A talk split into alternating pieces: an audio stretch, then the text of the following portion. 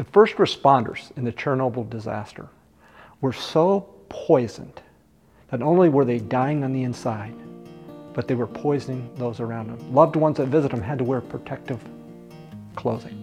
And when they died, their coffins were covered in cement because even in death, they were giving off radiation. Now, that's a, a, picture of us. We've got our internal issues. We're greedy, we're angry, we long for power, and, and we're dying on the inside, and we're poisoning others. What does God do about that? Well, in Sunday's passage in Genesis 38, we saw a guy who was a toxic mess. His name's Judah. He sold his brother into slavery.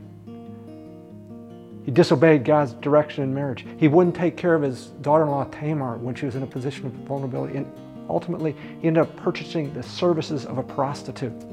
You talk about a toxic mess that was poisoning others. What did God do with that? Well, He absorbed Judah's mess. So much so that, that Judah is included in Jesus' genealogy. He is Jesus' great, great, great, great grandfather. If God can absorb Judah's toxic mess, He can absorb yours and He can absorb mine. So here's my question for you What is it going on inside that, that you're so ashamed of? you know, it, it's killing you and it's affecting others. Would you bring that before the Lord as you read Genesis 38 and say, God, if you can forgive Judah, if you can absorb his mess, you can absorb mine. By faith, I trust you to absorb my mess and redeem me just like you redeemed Judah.